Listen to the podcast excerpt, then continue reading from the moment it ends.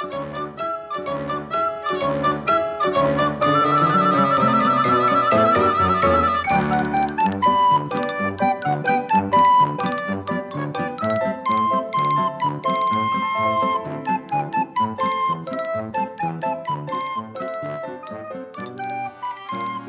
家好，我是这期的主播如玉，来自中国北京，现就读韩国庆熙大学韩国文化教育系。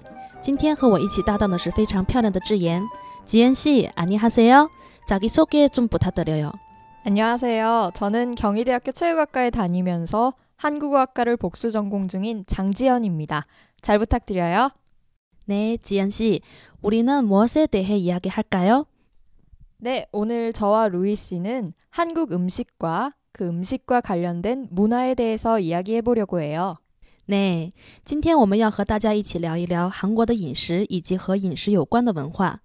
한국과 중국은 지리적으로 아주 가까이에 위치하고 있지만 각자의 문화가 정말로 많이 다른 것 같아요. 맞아요.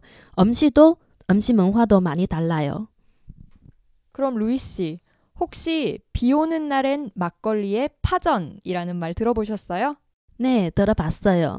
비 오는 날엔 막걸리에 파전, 下雨天喝막걸리配葱饼.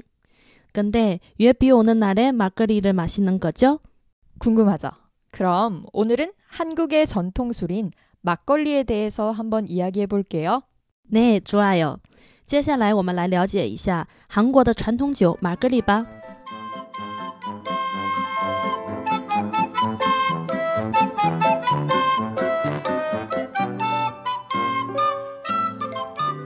막걸리는 누룩을 빚어 만드는 술로 한국에서 가장 역사가 오래된 술 중 하나입니다. 马格里是用酒曲，也就是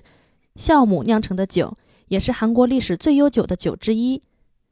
지은씨그럼막걸리는언제부터마시기시작한건가요 음, 정확히는 알 수 없지만 고려 때 문헌에 처음 등장하는 것으로 보아서 아마 그때부터 마신 것일 거라 추측하고 있어요.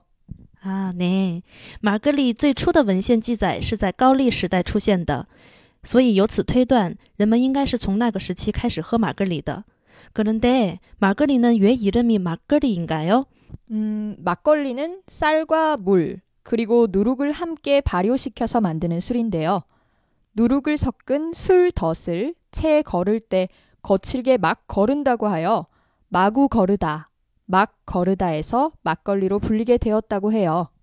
아, 막 거르다. 네, 막 거르다.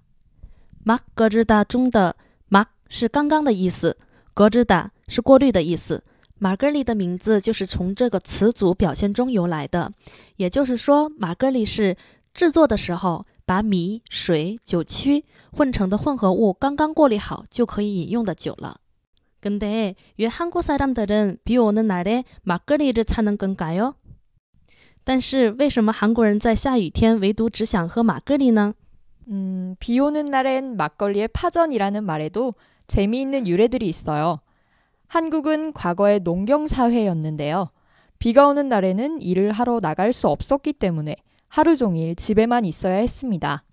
韩国在过去的农耕社会，下雨天是没有办法出去耕种的，所以人们就会一整天待在家里面。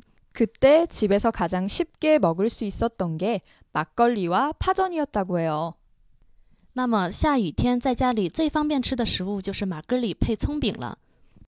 그렇죠또다른유래는바로파전굽는기름소리가빗소리와비슷해서유독파전에막걸리를찾았던거라고도해요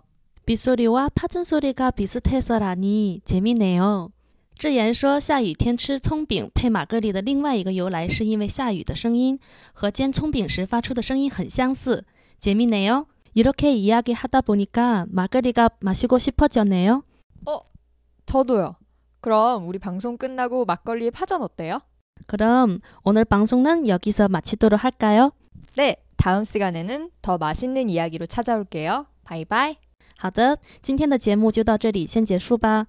下期节目中，我和智妍会继续向大家介绍韩国的饮食以及相关的文化，记得要收听哦。拜拜。